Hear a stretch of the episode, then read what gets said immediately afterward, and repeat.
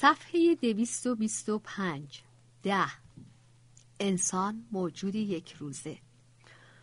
جارود وارد مطب من شد و بدون سلام و احوال پرسی با زحمت و خستگی خود را به صندلی رساند.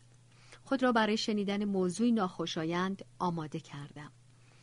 در حالی که از پنجره به بیرون خیره شده بود و به شاخه‌های مخملی عقاقیا می‌نگریست، گفت: ارو، میخوام به چیزی اعتراف کنم.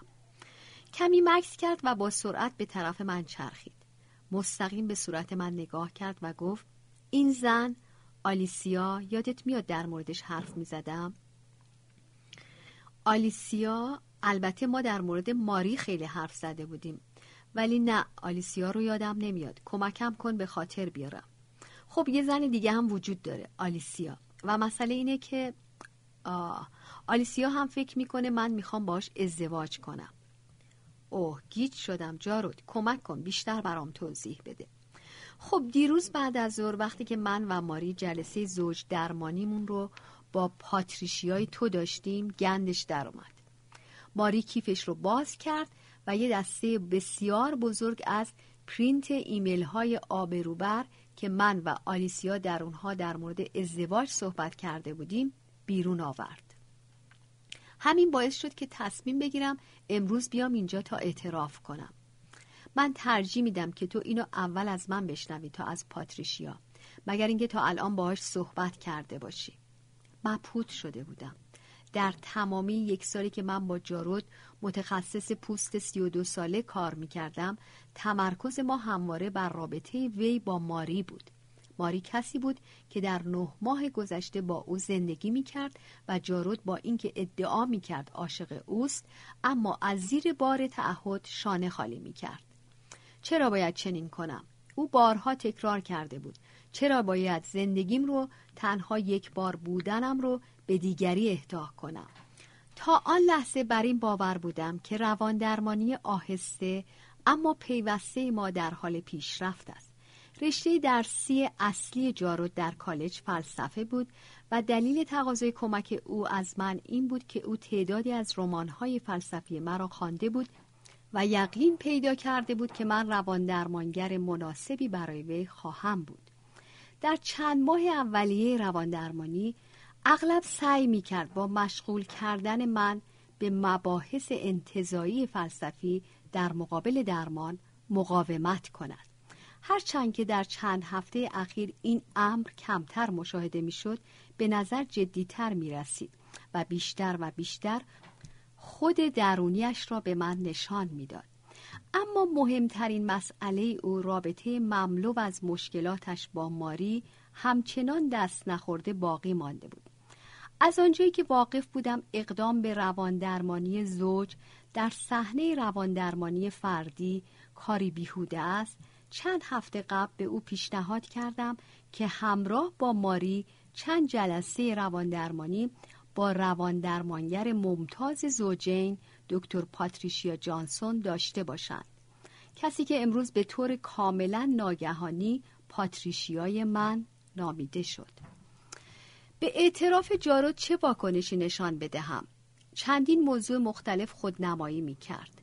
بحران وی با ماری، گمراه کردن دو زن مبنی بر این که با آنها ازدواج خواهد کرد، عکس‌العمل وی به سرک کشیدن ماری به صفحه ایمیل او، یا تفسیر او از پاتریشیای من و تخیلاتی که در پس آن پنهان بود. اما تمامی اینها را باید در این لحظه کنار می‌گذاشتم. به این نتیجه رسیدم که در آن مقطع تکلیف عمده ما بررسی رابطه درمانی ما بود، آنچه همواره در اولویت است. جارود، اجازه بده برگردیم و اولین تفسیر و نظر تو رو بررسی کنیم. گفتت در مورد نیاز به اعتراف. واضحه که تو موضوعات مهمی رو از کار درمانیمون پنهان کردی. موضوعاتی که اگر امروز در موردشون صحبت میکنی به دلیل اینه که فکر میکنی من از پاتریشیا خواهم شنید. از پاتریشیای من. اه، لعنت به من. نمی بایست آن آخرین جمله را اضافه می کردم. آگاه بودم که آن جمله ما را از مسیر منحرف می کند، اما ناخواسته از دهانم پریده بود. درسته، من در مورد این گفته متاسفم. نمیدونم از کجا زد بیرون. هیچ تعبیر و تفسیری داری براش؟ مطمئن نیستم. فکر کنم چون به نظر می رسید که تو بهش خیلی علاقه داری و خیلی پرحرارت توانایی های اونو تحسین می کردی. به علاوه او به طرز فوق‌العاده جذابه و بنابراین تو فکر کردی که بین من و پاتریشیا چیزی هست؟ خب واقعیتش نه. منظورم اینه که مثلا بین شما فاصله سنی خیلی زیادی هست. تو گفتی که اون سی سال پیش دانشجوی تو بوده. من تو اینترنت جستجو کردم و فهمیدم که اون با یه روانپزشک که یکی دیگه از دانشجوهای تو بوده ازدواج کرده. بنابراین منظورم اینه که واقعیتش رو بگم ارو نمیدونم چرا اونو گفتم. شاید دلت میخواست این طوری باشه. دلت میخواست من و تو با هم ساخت و پاخت داشته باشیم. دوست داشتی که من مثل خودت درگیر یه رابطه مشکل ساز باشم؟ این مزخرفه. مزخرفه؟ مزخرفه. اما جارود سرش را چندین بار به علامت تایید تکان داد. مزخرفه اما شاید واقعیت داشته باشه. اقرار میکنم وقتی که امروز وارد اتاق تو شدم احساس کردم عریان و بیکسم، مثل شمعی در معرض باد. پس به یه همراه نیاز داشتی؟ میخواستی با هم همدست باشیم؟ گمون کنم همینطور باشه. منطقیه، یعنی این منطقیه که دیوونه باشیم. خدای من این خجالت آوره. احساس یه بچه ده ساله رو دارم. جارود، میدونم برات ناراحت کننده است، ولی سعی کن تحمل کنی. من از کلمه اعتراف که استفاده کردی متعجبم. این در رابطه من و تو به چه معناست؟ خب شاید این به حس گناه برمیگرده. در مورد کاری که انجام دادم و از پذیرفتنش نفرت دارم. من از گفتن هر چیزی که بخواد چهره من رو در نظر تو مکدر کنه خودداری میکنم. من برای تو خیلی احترام قائلم. اینو میدونی و خیلی دلم میخواد که تو مثل قدیم آه، یه تصویر ویژه از من داشته باشی. چه نوع تصویری؟ دلت میخواد اروین یالوم در مورد جارود هالسی چه فکری بکنه؟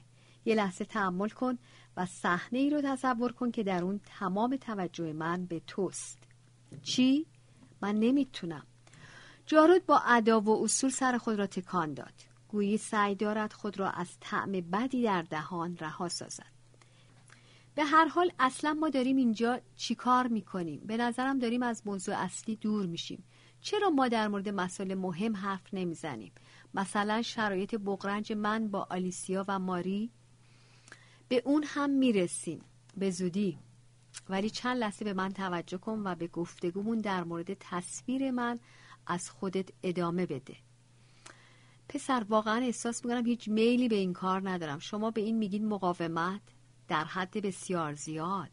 میدونم این باعث میشه احساس خطر بکنی، ولی یادت میاد در جلسه اولمون بهت گفتم که این مهمه که در هر جلسه دست به مخاطره بزنی؟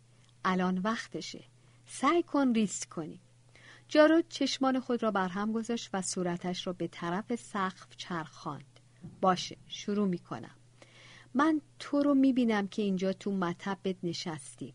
به طرف من چرخید و در حالی که چشمانش همچنان بسته بود به طرف میز تحریر من که در نقطه مقابل گوشه مطبم قرار داشت اشاره کرد.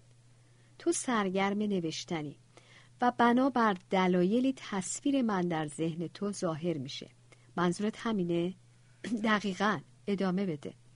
تو چشماتو میبندی، چهره من رو در ذهن تصور میکنی و یک نگاه خوب و طولانی به من میندازی. خوبه، ادامه بده. و حالا افکار من رو همچنان که به صورتت نگاه میکنم تصور کن. با خودت میگی آه این جاروده. میبینم که اون هرچه جارود در رول خیال پردازی بیشتر فرو میرفت به نظر آرامتر میرسید. بله، این جارود عجب آدمیه.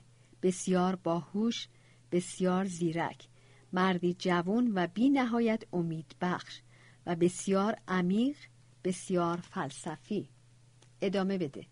دیگه چی فکر میکنم؟ داری فکر میکنی چه شخصیتی داره، چه کمالاتی.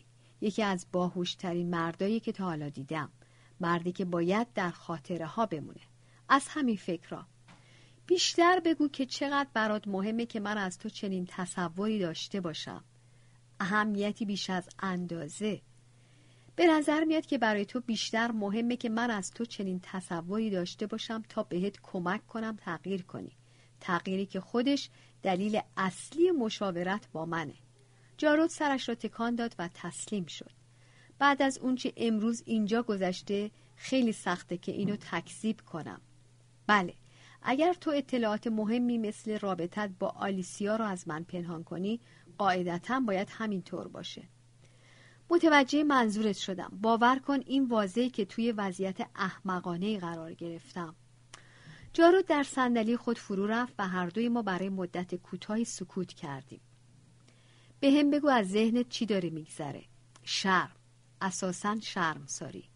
من از تو خجالت میکشیدم که اقرار کنم ممکنه با ماری ازدواج نکنم.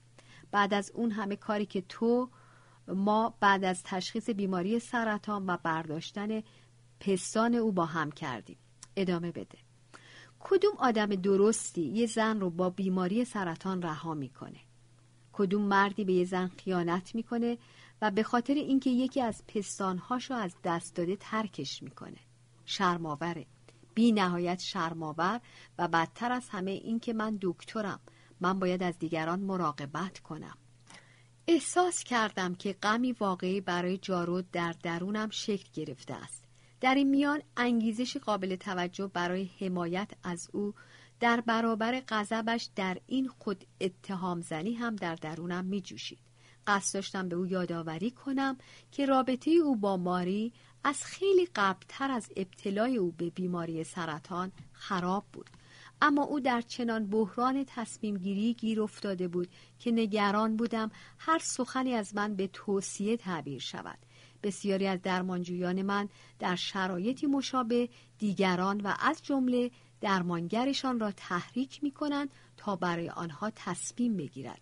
در واقع به نظر می رسید که جارو سعی دارد به طور پنهانی ماری را ترغیب کند تا به رابطهشان خاتمه دهد. در ضمن ماری چگونه موفق به کشف آن ایمیل ها شده بود؟ بیشک جارود در ضمیر ناخودآگاه با ماری تبانی کرده بود، وگرنه چرا او این مکاتبات را پاک نکرده یا آنها را از بین نبرده بود؟ از او پرسیدم و آلیسیا، میتونی در مورد خودت و اون برام بگی؟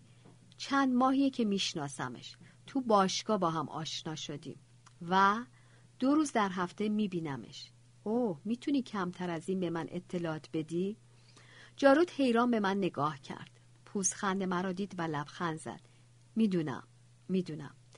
احساس میکنی دست و پات گیر کرده. این یه مخمسه دردناک و ناشیانه است. تو برای کمک پیش من اومدی، ولی میلی به بی پرده صحبت کردن نداری. بی میلی برای حسی که من دارم یه لفظ لطیفه. من از حرف زدن در این باره نفرت دارم. برای اینکه فکر میکنی تصویرت در ذهن من تحت تاثیر قرار میگیره؟ بله، به خاطر اون تصویر. با لحظاتی تعمق در کلام جارود راهکاری غیر متعارف پیشه کردم. استراتژی که من به ندرت در یک دوره رواندرمانی از آن استفاده کردم.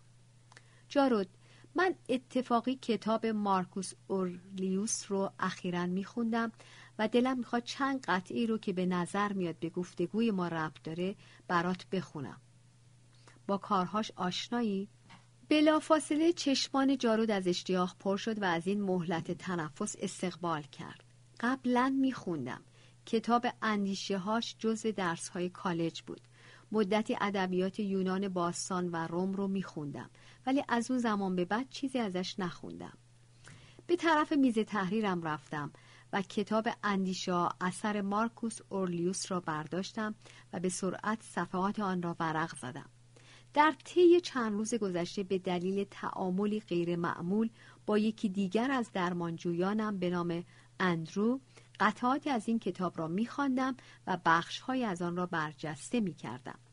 در جلسه قبلی ما هفته گذشته اندرو مانند دفعات قبل دلتنگی خود را از به هدر دادن زندگیش برای شغل بی‌ارزش ابراز کرده بود. او مدیرعامل یک شرکت تبلیغاتی با حقوق بالا بود و از هدف بی‌معنای فروش خودروهای رولز رویس به زنانی که لباسهای شب با مارک گالیانو می‌پوشیدند نفرت داشت. پاورقی جان گالیانو طراح لباس معروف انگلیسی، مترجم. ادامه متن. اما فهمیده بود که چاره دیگری ندارد. با وجود بیماری آمفیزم پیشرفته که به احتمال زیاد سالهای شکوفایی کاری او را کوتاه می‌کرد، او به این درآمد نیاز داشت تا هزینه‌های تحصیل چهار فرزند و مراقبت از پدر و مادر علیل خود را تأمین کند. پاورقی آمفیزم به معنی نابودی پارانشیم ریوی است که منجر به از بین رفتن ویژگی ارتجاعی ریه می شود. این بیماری معمولاً به تدریج پیشرفت می کند و منجر به نارسایی تنفسی می شود. مترجم. ادامه متن. زمانی که از اندرو پرسیدم که آیا کتاب اندیشه های مارکوس اورلیوس را خوانده است، خودم غافلگیر شدم. سالها بود که کتابی از مارکوس اورلیوس نخوانده بودم، اما در خاطر داشتم که او و اندرو در زمینه‌هایی با هم اشتراکاتی داشتند. مارکوس اورلیوس هم بالاجبار شغلی را پیشه کرده بود که انتخاب خودش نبود. او ترجیح می‌داد فیلسوف باشد، اما چون فرزندخوانده یکی از امپراتوران روم بود، سرانجام جانشین پدر شد. بنابراین به جای داشتن زندگی مملو از تفکر و یادگیری، در عوض بخش عظیمی از زندگی خود را در مقام امپراتور برای محافظت از مرزهای امپراتوری روم صرف جنگ کرد. با این حال برای برقراری تعادل فکری خود، تمامی اندیشه‌های فلسفی خود را به زبان یونانی به یک برده یونانی دیکته کرد تا آنها را به صورت گزارش روزانه تهیه کند و تنها در دسترس خود او قرار دهد. پس از آن جلسه مطمئن بودم که با در نظر گرفتن کوشایی و دقت اندرو بدون شک کتاب مارکوس اورلیوس را خواهد خواند. از این رو بایستی بلافاصله اندیشه ها را بازخوانی می کردم. پس بیشتر زمان فراغتم در هفته قبل را صرف درک و هضم کلام قدرتمند و نیشدار این امپراتور قرن دوم روم کردم. با این کار خود را برای جلسه بعدیم با اندرو آماده ساختم که اندکی پس از ملاقاتم با جارود بود.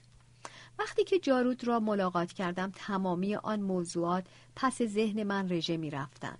زمانی که میل وافر او را به جاودانی شدن تصویرش در ذهنم دیدم، متقاعد شدم که ممکن است او هم با درک نظریات مارکوس اورلیوس تغییر کند. در عین حال به تمایلات شخصی خودم شک کردم. بارها مشاهده کرده بودم که هر زمان کتابی از فیلسوفان بزرگ مطالعه می کنم، بدون استثناء آنها را به بسیاری از درمانجویان در حال درمانم ربط می دهم و نظرها و قطعاتی از آنها را نقل قول می کنم. گهگاه این عمل مفید واقع می شد، اما نه همیشه. در طی زمانی که جارود بی‌صبرانه منتظرم بود، قطعات مشخص شده را مرور کردم. این فقط چند ثانیه طول می‌کشه جارود. من مطمئنم قطعاتی است که برات با ارزش خواهند بود. آها، یکی اینجاست. به زودی همه چیز را فراموش خواهی کرد. به زودی همه چیز تو را به دست فراموشی خواهد سپرد. و این اونیه که داشتم بهش فکر می‌کردم.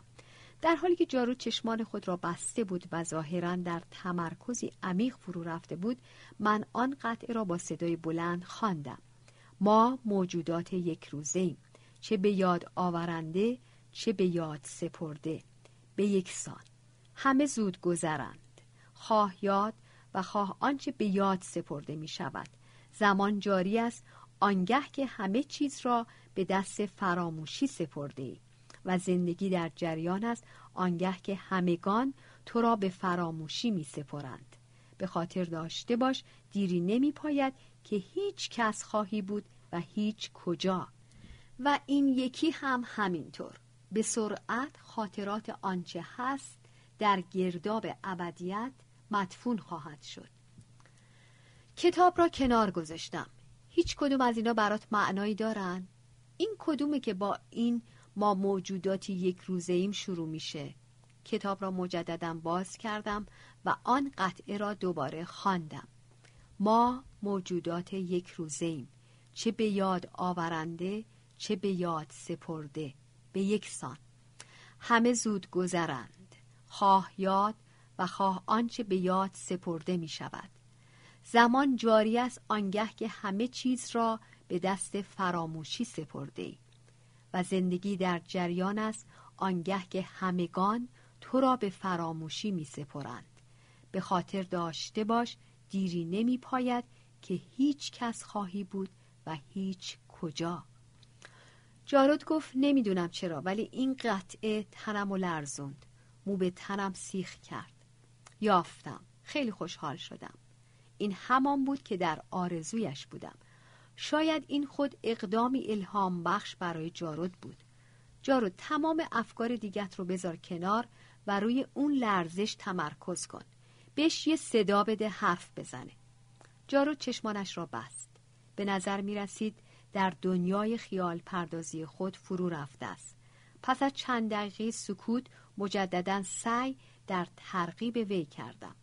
در این گفته کمی تأمل کن. ما موجودات یک روزه‌ایم، چه به یاد آورنده چه به یاد سپرده، به یک سان. جارود در حالی که چشمانش همچنان بسته بود به آرامی پاسخ داد. همین حالا اولین آشناییم با آثار مارکوس اوریوس را به وضوح به یاد میارم. سال دوم دانشجوییم در دارتموث در کلاس پروفسور جاناتان هال بودم. اون نظر من رو در مورد بخش اول اندیشه ها پرسید و من هم سوالی مطرح کردم که اون رو هم غافلگیر کرد و هم علاقه‌مند. ازش پرسیدم مخاطبان مورد نظر مارکوس اورلیوس چه کسانی بودند. میگن که اون هیچ وقت قصد نداشت دیگران نوشتهاش رو بخونن و گفتهاش بیانگر چیزهایی بودن که اون خودش میدونسته. پس اون دقیقاً برای کی مینوشته؟ یادم میاد که این سوال من بحث بسیار طولانی و جالبی در کلاس را انداخت. آه چقدر آزاردهنده، واقعاً کفرم را در می آورد.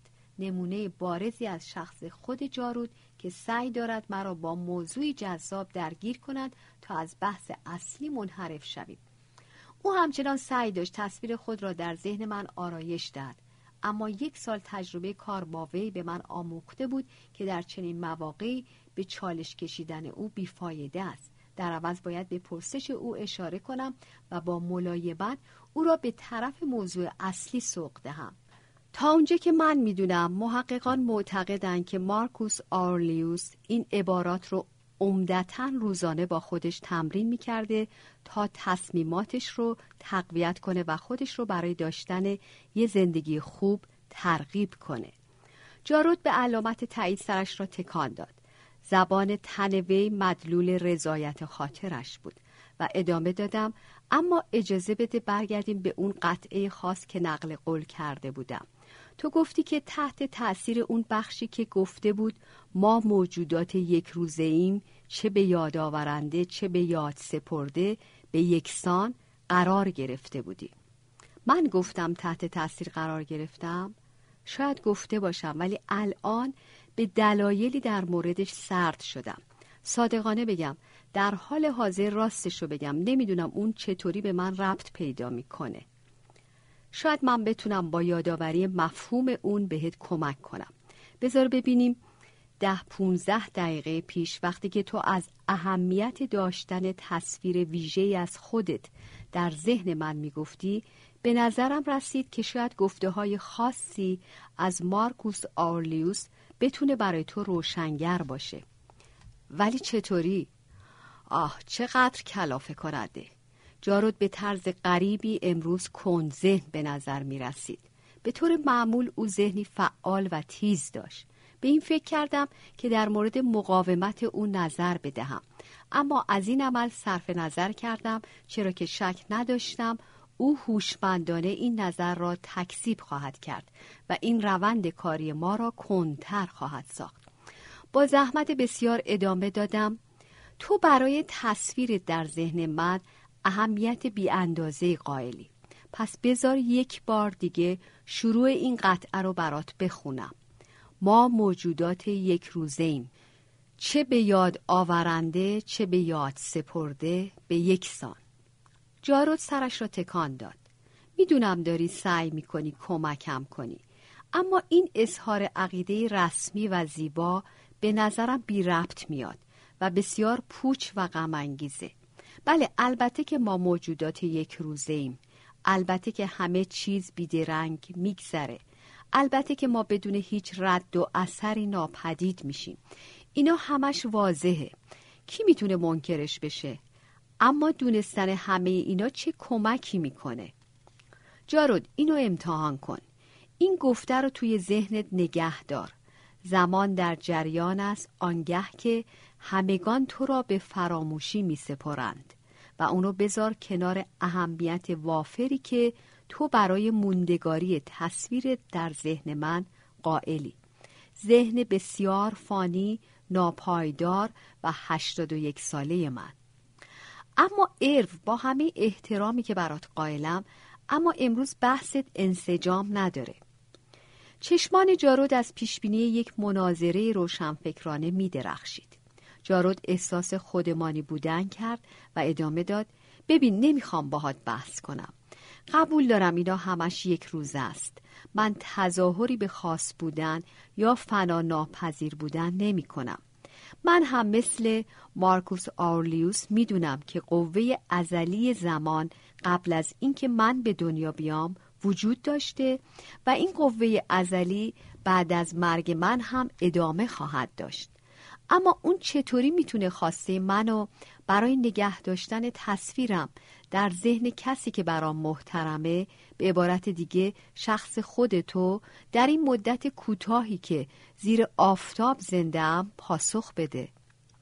پف، چه اشتباه فاحشی برای انتخاب این راه. صدای گذر دقایق را می شنیدم. این گفتگو و بحث در حال بلعیدن بخش اعظمی از زمان ما بود و من در صدد نجات دقایق. همیشه به دانشجویانم توصیه می کنم که هر زمان در جلسات رواندرمانی با مشکل روبرو شدند، با استفاده از ابزار همیشه معتبر کنترل روند خود را نجات دهند.